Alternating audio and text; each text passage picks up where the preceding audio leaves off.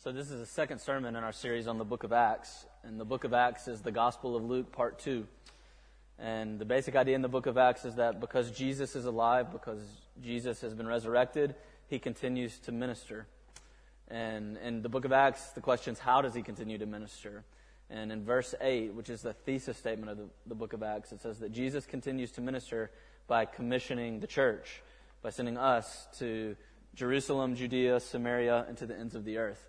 And the book of Acts is outlined in exactly that way the ministry to Jerusalem, Judea, to Samaria, and then to the ends of the earth. And the book of Acts ends abruptly. There's no ending because we're still taking the gospel to the ends of the earth. And so the book of Acts is about Jesus' ministry through us, through the church.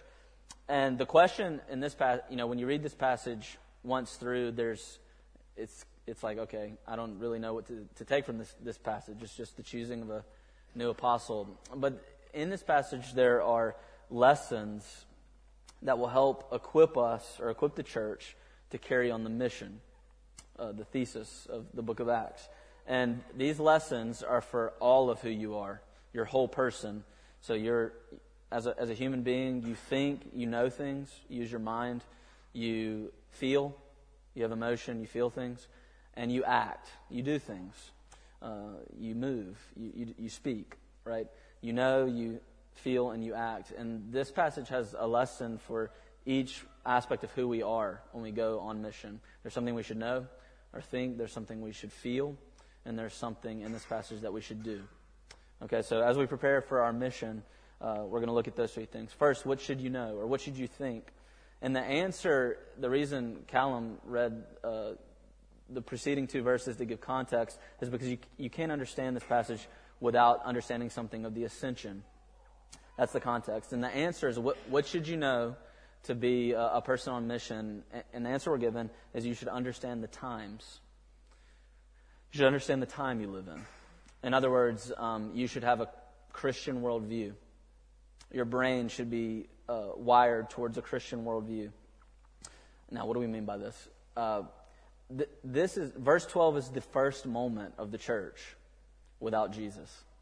This is, it. We just read. It's the first moment of the church with no Jesus in bodily form before them. And there's, there's 50 days between the resurrection of Jesus and Pentecost, which we'll preach on next week. Um, but in between, in, in between Jesus' ascension and Pentecost, there's 10 days. And there's this very unique 10 day period in the history of redemption. And that's what we're looking at here. And the 10 day period begins with an existential crisis, which we read about in verse 11. So Jesus ascends in verse 10 into heaven. And uh, we, you know, we know we're, we're 2,000 years in and we have the rest of the New Testament. And we know what the ascension is about. Uh, the ascension is God's pronouncement of victory. It's the, the word ascension, you know, is a, has a double meaning to it. So, uh, of course, you can think of an ascension as somebody as Jesus literally raising up into, into the heavens, right? Which means just literally the air, not uh, heaven as God's kingdom. But there's another meaning for the word ascension. Um, and y- you know it, right? Because uh, if you guys have seen the, the, show The Crown on Netflix, you, you saw an ascension. Uh, Queen Elizabeth ascended. Ascension is a word for a coronation. And when she walked down the steps, uh, walked down the aisle of Westminster Abbey, she walked up five steps and ascended onto the throne, right? And that's exactly what the ascension is. it's, it's Jesus going up, but it's Jesus going up to his coronation. It's God's pronouncement that everything that Jesus did really does matter, that it was a victory, and that, and that now that he's taking his place at God's right hand side, he can apply Jesus' benefits to us. Um, that's the ascension. That's what he does in verse 10. But in verse 11, there's a crisis. There's, there's a crisis of confidence. I mean, the, the start of the church is a crisis of confidence. Verse 11, it says that the, the uh, disciples are left there gazing up into the, into the heavens, looking up, staring, right? And uh, Derek alluded to this last week at the end of his sermon. Their, the disciples' entire lives have been turned upside down by this man. And they've been, live, they've been traveling with him for a little more than three years now and now there's, there's a wonder, there's an amazement at his victory, but there's also a worry and a lostness. um, they feel lost because they don't know what it looks like to be Christians without Jesus' physical presence with them. Uh, you see, they're having to move from a position of sight to a life of faith sight. And that's exactly the life we live in the life of faith sight. We don't see him physically, we live by faith sight, not sight. Uh, and so, and so we're living, although this is a unique period in history, there's something that's the same for us in this period. We, we both live by faith sight. And so this angel, as they're, as they're looking into heavens, the angel comes and says to them, Why are you staring? This very same Jesus who went up is coming back down in the same way that he went up. This very same Jesus. Now, here's the first lesson what you need to know. Um, this is a time of victory and it's a time of uncertainty. And that's exactly where we live. We live in a time of victory where Jesus Christ has indeed killed sin, death is on its deathbed, and we live in a time of uncertainty where we, where we still sin and where we don't see Him. And, and it causes doubt sometimes. And that's exactly where the disciples were. And here's the lesson the disciples are saying this, and that one little phrase Jesus went up and Jesus will come down again. They're saying this. You have to reorient your entire view of history according to this man. In other words, what has just, ha- what has just taken place is revolutionizing your entire view of what history is about. Jesus went up, and this same Jesus is going to come back down. In other words, the angels are appealing to the doctrine of the first and second advents of Christ. The first advent of Christ we celebrate in December. It's his incarnation, and it's the whole of what he did incarnation, life, death, resurrection, and ascension all five phases of Jesus' life. That's the first advent. And but now they've given us, for the first time in history, very clearly, a, second advent. They've changed their, our view of time, of where we're going, of what's coming up for us in the future. And that's exactly what they left the disciples to wrestle with at this extremely uncertain moment in their lives. Uh, it was an existential crisis. What do we do without this guy? Now, I've used this illustration before um, three times, twice. I think this is the third, but I'm going to use it again because uh, because the Bible keeps saying the same stuff over and over again. Believe it or not. Um, if you one day when you when you make finally make it and you have all the money you can possibly want in the world and, and you you go to buy to build your dream house, right? And you go to uh, maybe it's the Highlands, maybe it's the south of France, maybe it's the, the Florida Keys, wherever it is, you go to build your dream house, and you're going to build. You know, we're going to build our house southern, southeast style from America, and that's a wraparound porch all the way around, right? Old, the old style. And we've we've laid the foundation. We've put up the two by fours. The porch is there.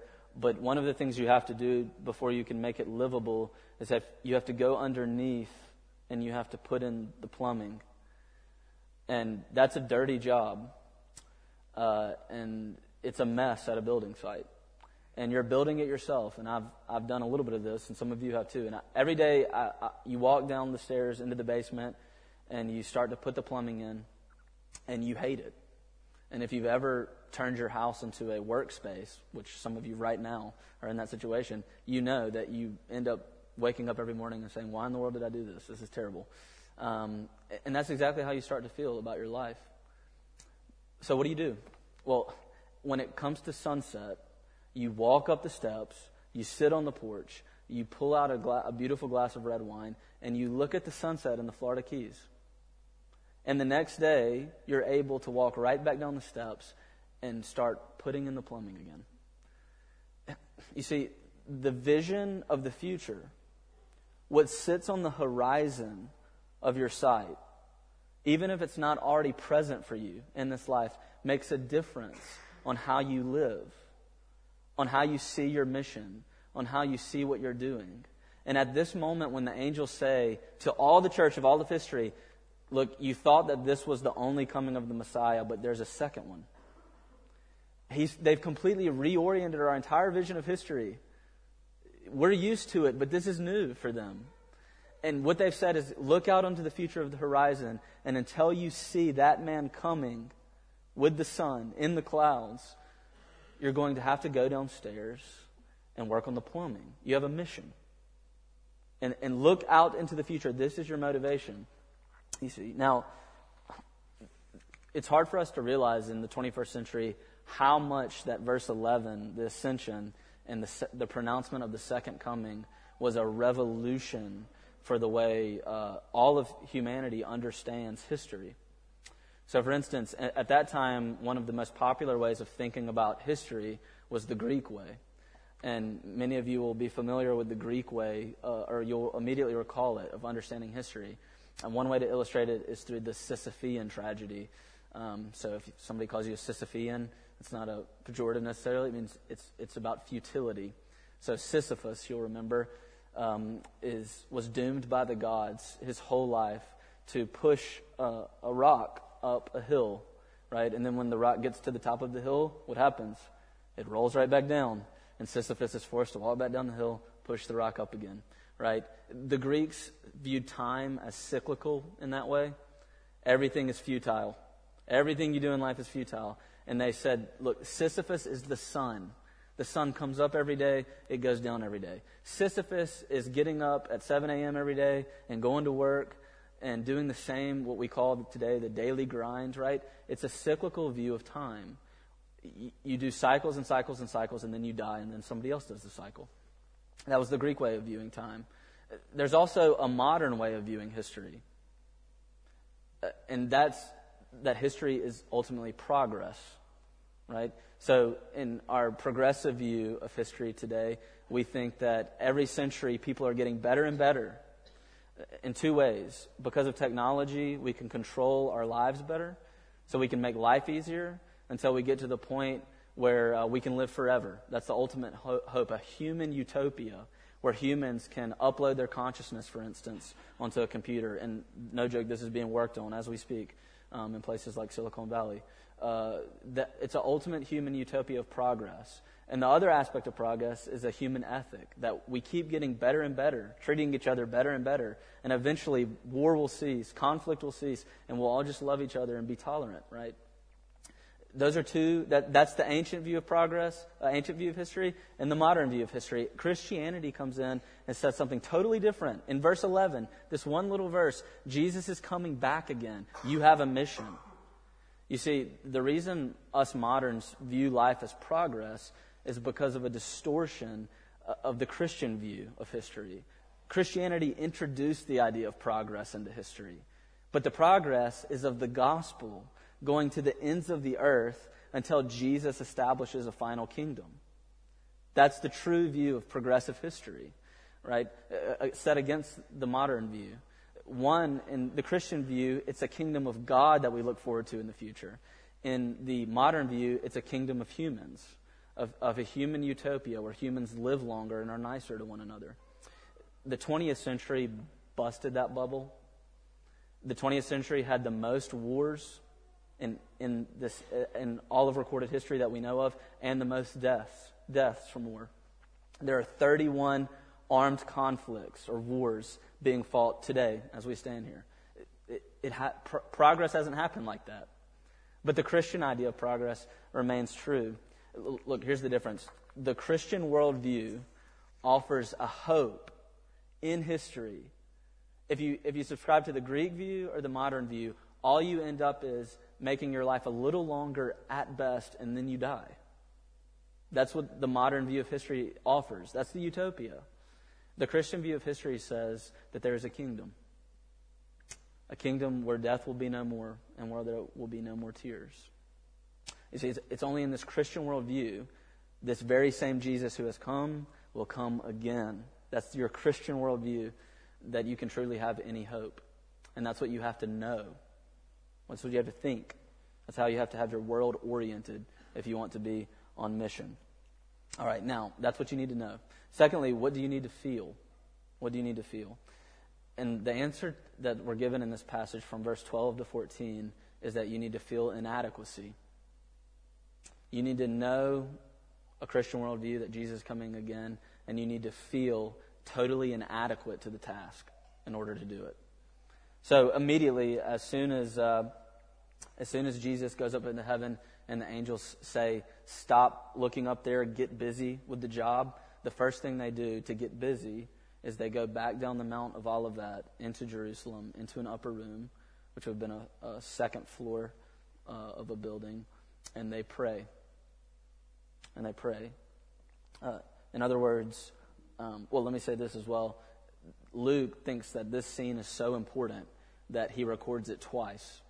He records it also in Luke chapter 24. And in Luke 24, when after Jesus ascended, they come back down into Jerusalem, and it says that they were worshiping in the temple day by day in this 10 day period. So the two things we know that they did in this 10 day period where they went and huddled up together in an upper room and they prayed, 120 of them. And then they went to the temple and worshiped God for the ascension. So, in other words, prayer and worship. That, made, that twofold matrix. Prayer and worship, as soon as you enter into those activities, are the pronouncement of your inadequacy before God. You see, the very act of just saying Father and entering into prayer is a pronouncement before God that you are inadequate to the task. It's saying that you must depend, that you need some, something outside of you, some resource outside of you to help you. And as soon as they've been given this mission in verse 8, and as soon as Jesus ascends into heaven and the angels say, Get busy, the only thing they know to do is to depend. Prayer and worship. They feel, they feel totally inadequate to the task. Uh, you know, Jesus felt this way. Je- Jesus, the, God, the perfect God man, he felt this way. Uh, at, at every single major moment of his ministry, when he felt like he might not could go on, he went and he prayed. He depended to the Father. He, he went up this very mountain in the Garden of Gethsemane just 40 days before this and said, Oh Lord, would you let this cup pass from me? His, his human nature. He was human like we were. And he had to depend. He felt inadequate. Even on the cross, even on the cross, as he was being crucified, he prayed to the Father four times Father, I commend myself to you. Why have you forsaken me? Forgive them. You see, the fact of Jesus' constant dependence on the Father, the constant feeling of his need for help from the Father, is exactly his perfection, not sin. And so, in the same way, the, the first thing the disciples do when they lose this victorious Jesus, this ascended Christ, is they feel inadequate. And that's exactly what they should have done. It's part of being righteous, it's feeling like you don't have the resources. Uh, we said um, a couple weeks ago uh, when I was preaching on prayer uh, in Romans 8:15, the um, it says that the Spirit testifies to our spirit that we are children of God. And, in, and because of that, when we believe we're adopted, sons and daughters, it says that we cry out, Abba, Father. And if you were there for that um, Sunday morning, we said that Abba is the Aramaic word, not for father. When it says Abba, Father, that's, that's too precise. That's the way a seven year old would speak to their dad. But that's not what's being said. Abba is the Aramaic word for dada. It's exactly what all of our kids do when they're little. It's exactly what some of you are called uh, mama, dada, papa, mima, whatever strange grandma name you might have. Uh, that's exactly what, what the Spirit testifies to us. And that's exactly what the disciples felt. Righteousness is not maturing unto the point of not needing, it's maturing unto the point of saying more and more, Papa dada. It's the, it's the little girl that reaches up her arms to her dad and says, Hold me, carry me. And that's, the, that's the only thing they knew to do.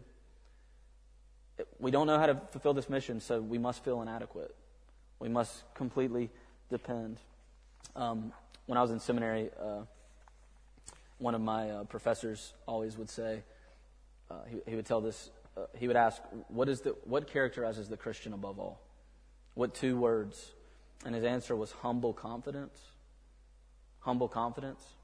You see, Christians, because they know how inadequate they are, because they know themselves sinners, because they depend in prayer and worship, ought to be the most humble people in the world. And precisely because they depend on the ascended Christ, at the very same time, the most confident.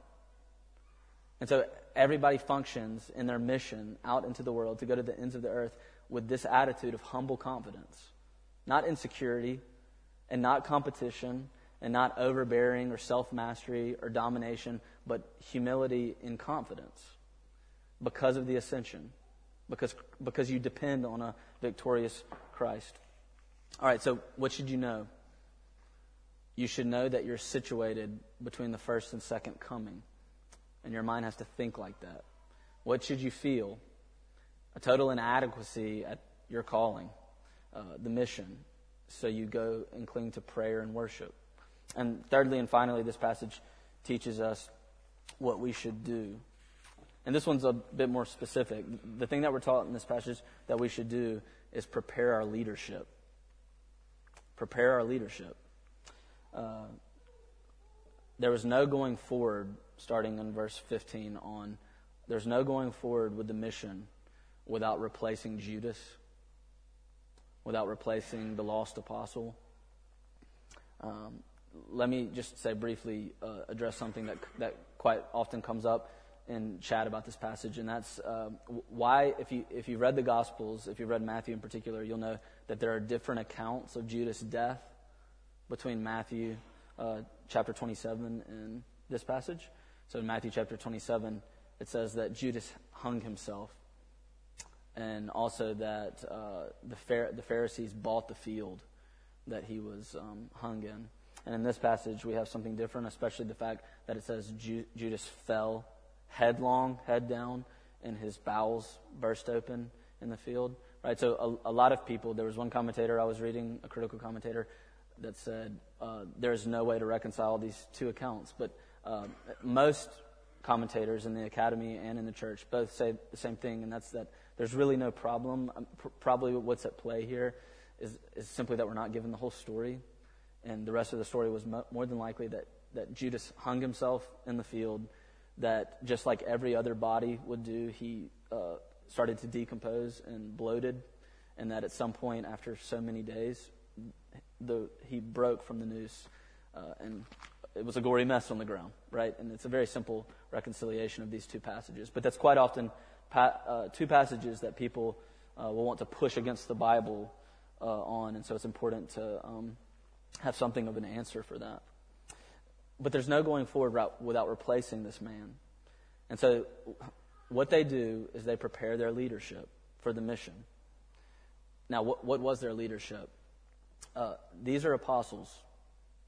And this is an, a, a unique moment in history, and it's a unique office, and it's never been perpetuated since. What's an apostle? Um, we're given it right in this passage from verse 21 and 22. It says, Apostle must have accompanied Jesus the whole time during his ministry. An apostle must have been a witness to, a, literally a physical witness to his resurrection. Uh, these are the ultimate leaders of the, the church. Um, they're not the same thing as elders and deacons. Elders and deacons do not have the authority of the apostles.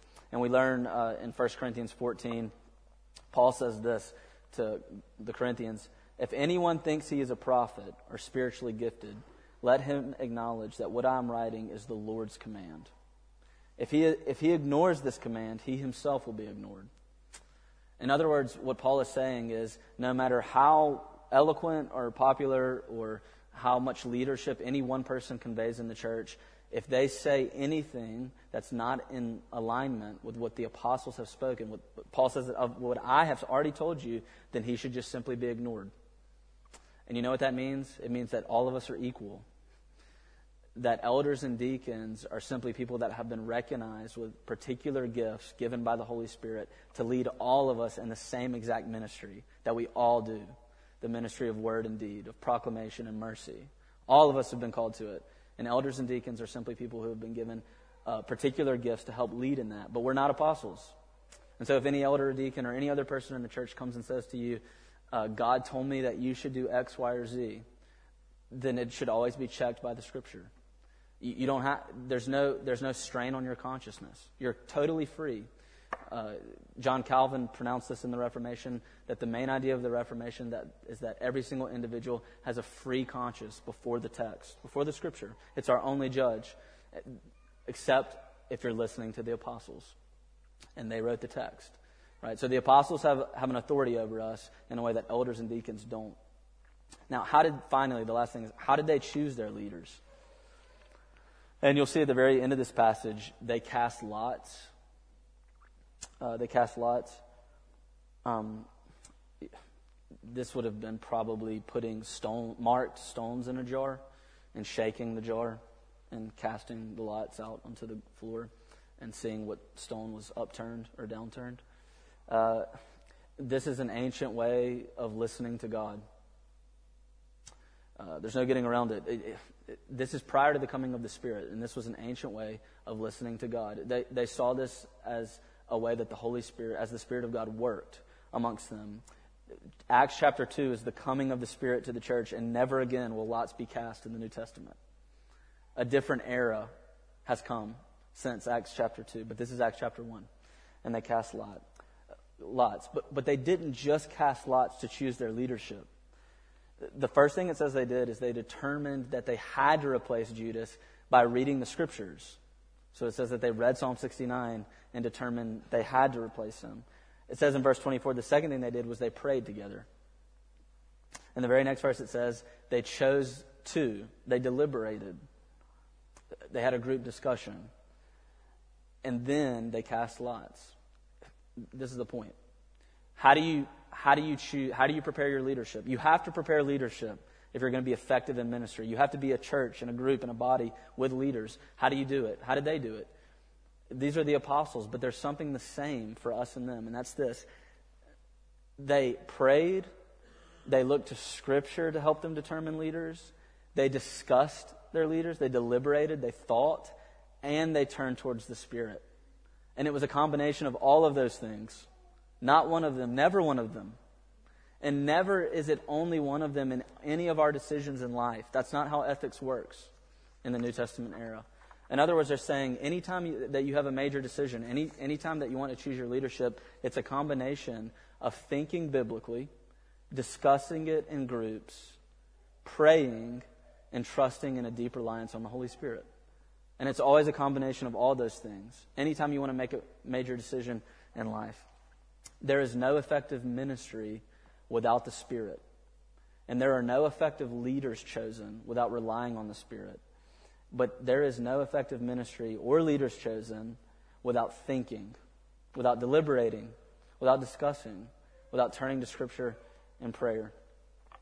So, to be on mission, you need to have a Christian view of history, uh, that you are situated between the two great advents of Christ.